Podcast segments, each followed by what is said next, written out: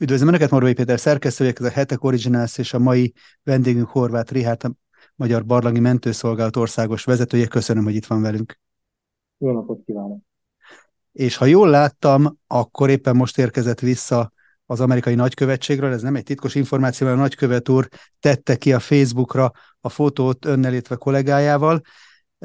Gondolom megköszönték azt a fantasztikus mentést, ami ma reggel, délelőtt, mikor ért véget? Hát tegnap éjfél körül. Hát a véget ért az nem pontos, a sérült a felszínen van, most még rengeteg munkát végzünk, mert a beépített felszereléseket, azokat most ki kell terelnünk és felszínre hoznunk. Ugye Mark, Mark Dickey amerikai barlangásznak a mentéséért trukkolt jószerivel az egész világ, és van egy ősi mondás, hogy mi szerint, aki egy embert megment, az egész világot menti meg. Önök most erről tényleg példát mutattak egy háború közepette, hogy hogyan lehet egy emberért is egy ilyen fantasztikus nemzetközi összefogást tenni. Mikor érkezett a hír? Hogyan jutott el először, ha így időrendben visszamegyünk a segítségkérés? Hát én uh, úgy tudom, hogy már uh, pénteken lett rosszul, ugye 1040 méter mélyen, innen kellett kiérni az információnak, ami hát nagyon-nagyon sok óra, bár a barlangba mínusz 500 méterig van behúzva egy telefon, de addig is el kellett menni. Onnan sikerült feltelefonálni a felszíni táborba, ahol vették ezt a hívást, és onnan indították a segélykérést. Ez a segélykérés került el az ekrához, ez a, az Európai Barlangi Mentőszervezeteket tömörítő szövetség, és ők tettek egy felhívást, hogy olyan csapatot keresnek, aki minél hamarabb egy megfelelő képzettségű orvossal le tud szállni, és meg tudja kezdeni a kezelését a márknak. Erre tudtunk mi nagyon gyorsan reagálni.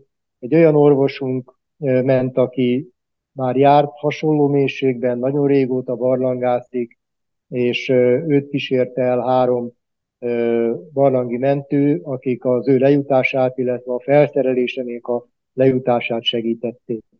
Mennyire volt pontos információk arról, hogy milyen állapotban van lent a mélyben? Ugye, ha jól tudom, akkor 1040 méter mélyen a, az amerikai barlangász. Igen, 1040 méter mélyen volt, és ahhoz képest, hogy több átételen keresztül kaptuk meg az információkat, mégis elég jól be lehetett azonosítani a problémának a jellegét, és fel lehetett arra készülni, annak a kezelésére valamennyire készülni, úgyhogy akkor, amikor leérkeztek, akkor szinte minden, minden szükséges dolog a rendelkezésükre állt, hogy meg tudják kezdeni. Mi másnap egy újabb csoportot küldtünk. Ez egy ötfős csoport volt, akik részben további eszközöket, részben az ő tovább munká, további munkájukat segítő eszközöket, tehát például hálózsákot, élelmet, stb. vittek le, és segítették azt, hogy ők tovább tudjanak ott maradni és kezelni a, a sérültet. Ezek után kezdett összeállni az a nemzetközi csapat, amelyiknek már a sérült kiszállítására kellett fölkészülni. Több nemzetnek a csapatai gyűltek össze. Végül is az olasz mentőszervezet vezetőjére bízták az egész akció vezetését, és elkezdődött a barlang előkészítése a sérült kiszállítására.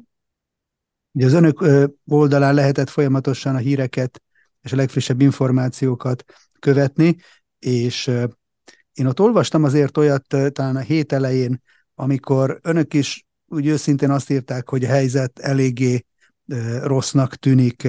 Volt olyan pillanat vagy szakasza ennek a mentésnek, amikor ez szinte lehetetlennek látszott már? E, tulajdonképpen e, nem, mert az állapota nagyon sokat javul, de hát ahogy egyébként is a betegekre azért jellemző, hogy ez nem egy lineáris folyamat, tehát jobb pillanatok vannak, visszaesések vannak. Egyébként valószínűleg ezért is kérte a török hatóság, hogy a, az ő állapotáról ne kerüljenek ki különböző kommunikék. mi ehhez próbáltuk tartani magunkat. Ott, onnan, az onnan jövő információk csak azt tudták nekünk is megerősíteni, hogy, hogy és ugye videókat láttunk, ahol állt, beszélt, mindenki azt hitte, hogy mennyire jól van, de gyakran volt utána az, hogy elgyengült, rosszabbul lett, ezért, ezért kellett a hordágyos szállítás mellett dönteni. Tehát nem lehetett olyan állapotba hozni, hogy ő, ő segítséggel, de a saját lábán induljon kifelé. Mennyire volt ismert önök számára ez a törökországi Morka barlang? Hát jó néhány magyar járt már ebben a barlangban. Ezen a kutató expedíción is voltak magyarok, ugye ez is egy nemzetközi expedíció volt, úgyhogy mi azért elég sok információt tudtunk kapni, térképeket is láttunk, szóbeli leírásokat is kaptunk, hogy hol milyen nehézségekre lehet számítani.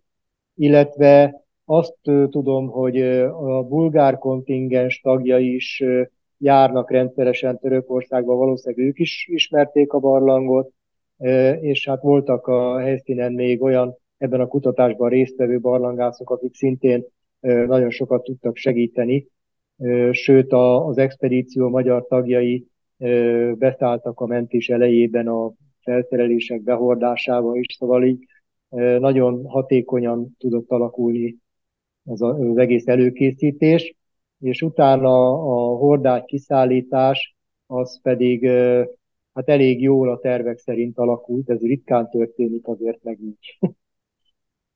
Azt lehet tudni egyébként, hogy mi volt a küldetésnek az eredeti célja, miért tartózkodtak lent a kutatók? A, nem tudom, hogy ez a, bá, a barlangnak a mélyéről van ez szó, a leg, legalsó pontján voltak? Hát nem a legalsó pontján, de a barlangászokat rettenten izgatják a, a mély barlangok, illetve hát az, hogy, hogy a, nem ismert járatok, és keresik a továbbjutást. Tehát újabb járatokat próbáltak megtalálni, felfedezni ebben a barlangban. Ez kicsit olyan, elnézés a hasonlatért, ha nem pontos, mint a hegymászásnak a fordítottja, tehát itt nem fölfele, nem lefele próbálnak meg olyan pontokat elérni, ahol még addig korábban nem jártak? Van benne ilyen is, tehát igen, vannak, tehát rekordokat is próbálnak, bár az most egy kicsit messze van, mert Abháziában 2211 néhány méter mély a világ legmélyebb barlangja, tehát ez a, ahhoz még egy ezrest kéne itt menni Törökországban de inkább az ismeretlennek a felfedezése, a megismerése, amiért az óceánok mélyére megyünk, vagy amiért a holdra akarunk szállni, hát ez mozgatja ezeket a kutatókat. Nem csak, a, nem csak új járatok felfedezése a cél sokszor, hanem egyéb tudományos ismeretek szerzése. Azért a barlangok rengeteg geológiai, hidrológiai, régészeti, a csoda tudja még mi mindenféle titkokat rejtenek más tudományoknak, tehát nagyon sokokból lehet barlangot kutatni. És visszatérve a, a, a mentéshez, tehát amikor önök megérkeztek, akkor itt a török hatóságok voltak, akik azért olvastam, és a maga a, az amerikai megmentett barlangász is köszönetet mondott külön a török hatóságoknak, hogy gyorsan közreműködtek a mentésbe? Tehát a helyiek koordinálták az önök munkáját, vagy ezt önöknek kellett megszervezni? Természetesen a török hatóságok is segítettek. Nagyon kiemelném a magyar hatóságokat, ami nagyon sokban járult ahhoz hozzá, hogy mi egyáltalán oda tudtunk jutni. Több minisztérium, honvédelmi minisztérium, külügyminisztérium, a TEK, nem tudom, szóval rengetegen, rengetegen, és nagyon-nagyon sok magánszemély járult ahhoz hozzá, hogy mi el tudjunk egyáltalán indulni. A törököknél is ez a helyzet, inkább azokba a problémákba ütközünk, hogy a barlangászatot nem nagyon ismerik, tehát a hatóságok nem sok mindent tudnak róla, és például azelőtt állnak értetlenül, hogy miért kell ehhez 180 ember. Hát mi meg pontosan tudjuk, hogy miért kell hozzá ennyi, csak ez időbe telik, míg ezt meg tudjuk mutatni, és, és el tudják fogadni. De egyébként minden hatóság részéről, tehát a török hatóság részéről is együttműködést tapasztaltunk, ennek a kísértetlenségnek voltak így jelei. A mentés során mindent kézi erővel kellett leengedni, fölemelni, felszíne hozni? Igen, igen. A barlangban csak az ember van. Ott nincs, nincs nagyon más. Mennyi idő az, amíg le lehet a felszínről jutni? Tehát amikor megérkeztek, ott voltak már a helyszínen, és rendelkezésre is állt a vérátömlesztéshez szükséges eszközök, akkor ugye még egy hosszú út állt a mentőcsapat előtt. Hát erre a pontra lejutni általában 14-16 óra.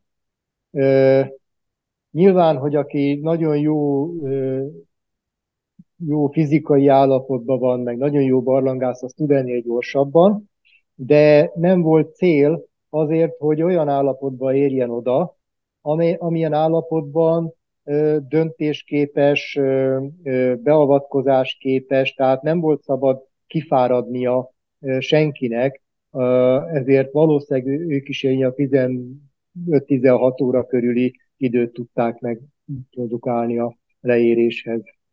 És egy ilyen ereszkedés után, 15-16 órás ereszkedés után képesek voltak arra, hogy ott fölállítsák azt a hát felszínen kórházi körülményeket helyettesítő beavatkozáshoz szükséges eszközöket? Igen, igen. Gyakorlatilag azonnal meg tudták kezdeni. Ezek is nagyon fontos pillanat, tehát hogy, hogy a barlangi mentés az mindig sokáig tart, ezért a, nem annyira, tehát nem, nem szoktuk ennyire szigorúan számolni az időt, de az első beavatkozás ideje az nagyon sokat számít. Az ott, ott nagyon lényeges, hogy mikor ér oda. Olvastam, hogy a csapatnak a szakmai munkáját az dr. Zádor Zsófia, az önök mentőszolgálatának az orvosa vezette. Tehát ő volt az, aki ott a, a kulcsfontosságú döntéseket meghozta?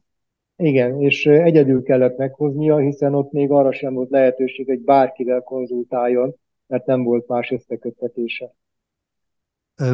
Milyen állapotban találta a amerikai kutatót? Ugye olvastam már felszínen nyilatkozott, mondta, hogy azért az ő számára is kétséges volt, voltak pillanatok, amikor kétséges volt, hogy valaha meglátja-e a felszínt. Hát körülbelül igen, ez volt, a, ez volt az, a, az az állapot, amiben találta. Nagyon sok vért vesztett ezzel a belső vérzéssel, és, és hát emiatt volt elsősorban nagyon rossz az állapota. Ugye valamennyire uralni kellett ezt a vérzést, és emellett sok vért kellett adni ahhoz, azt, hogy, hogy vissza tudjon erősödni. Azt egyértelműen mondhatjuk, hogy a saját erejéből nem tudott volna kikerülni a barlangból. Szerintem mondhatjuk ezt, elsősorban arra alapozva, hogy ugye hullámzó volt az ő állapota. Tehát, hogyha ha nagyon rossz helyen lesz újra rosszul, akkor megint nagyon nehéz megfelelő helyre juttatni, és bármilyen kezelést adni. És ott is nagyon sok idő telt volna el, arról nem beszélve, hogy ugye ez egy vérzés, tehát itt minden megerőltetés újra elindíthatja, úgyhogy mi azt gondoljuk, hogy ez egy nagyon okos, nagyon felelős döntés volt, hogy a hordágyban lett kiszállítva. Volt rá megfelelő erő, végül is a, terv, a terve az volt az olasz vezetőnek, hogy körülbelül átlagosan 20 méter per óra sebességgel tudjon emelkedni a hordágy. Ez ugye ebből a mélységből 50 órát jelent, ha én jól számolom, és, és gyakorlatilag 57 óra alatt annyi volt a tiszta szállítási idő a hordágy. Nyilván közben meg kellett állni, ezt olvastam is itt a naplójukban. Vannak ezek szerint itt a barlangban olyan terek, ahol ki lehet alakítani ilyen bivakokat, táborhelyeket?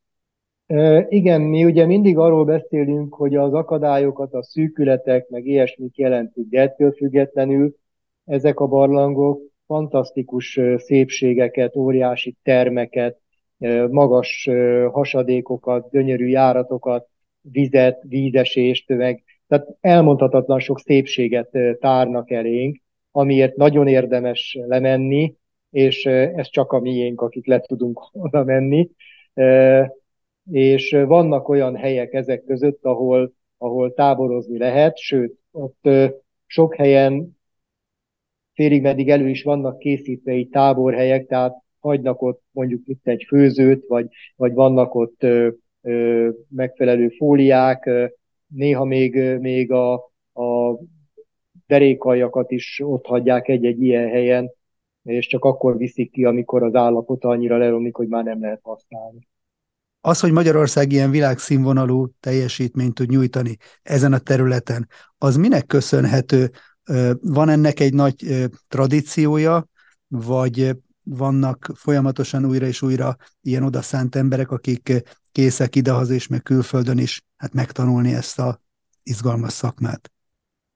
Ennek is sok összetevője van. Az egyik az az, hogy a, a mi barlangászaink is járnak ki ezekre a nemzetközi kutatóexpedíciókra. Sok terület van, ahova eljutunk, ahol elfogadják azt, hogy mi beszállunk az ottani kutatásokba, és sok helyen ilyen mélységű barlangokat kutatunk.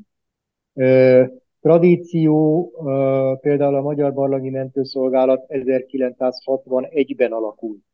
Hát azért ez egy elég hosszú idő, ez alatt finomodott ki a sok minden, többek között egyébként a barlagi mentési technikánk is, és van még egy nagyon fontos dolog, hogy a világon nem jellemző ennyire, mint nálunk, hogy egy több lépcsős képzési rendszer van a barlangkutatóknak. Tehát az alapfoktól a túra vezetőig több lépcsőben képezzük a barlanggászokat, és, és éppen ezért is van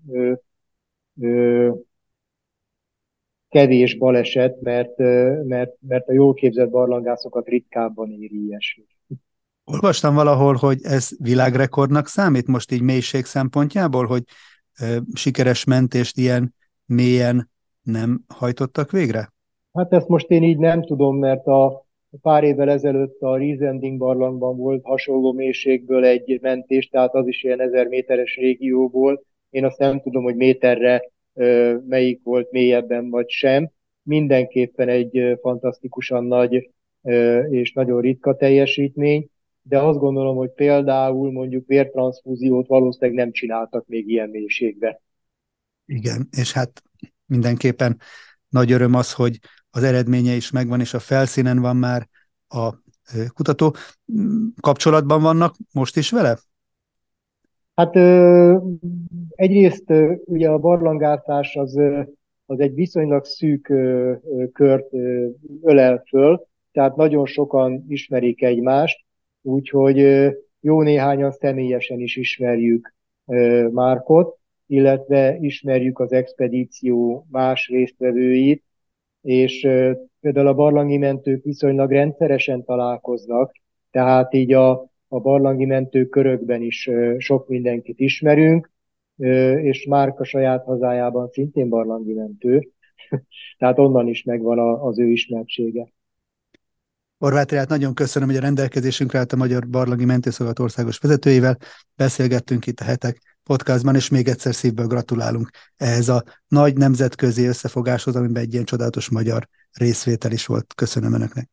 Köszönöm szépen. Viszontlátásra. És köszönöm Önöknek a megtisztelő figyelmet, várjuk Önöket vissza más műsorainkkal is a viszontlátásra.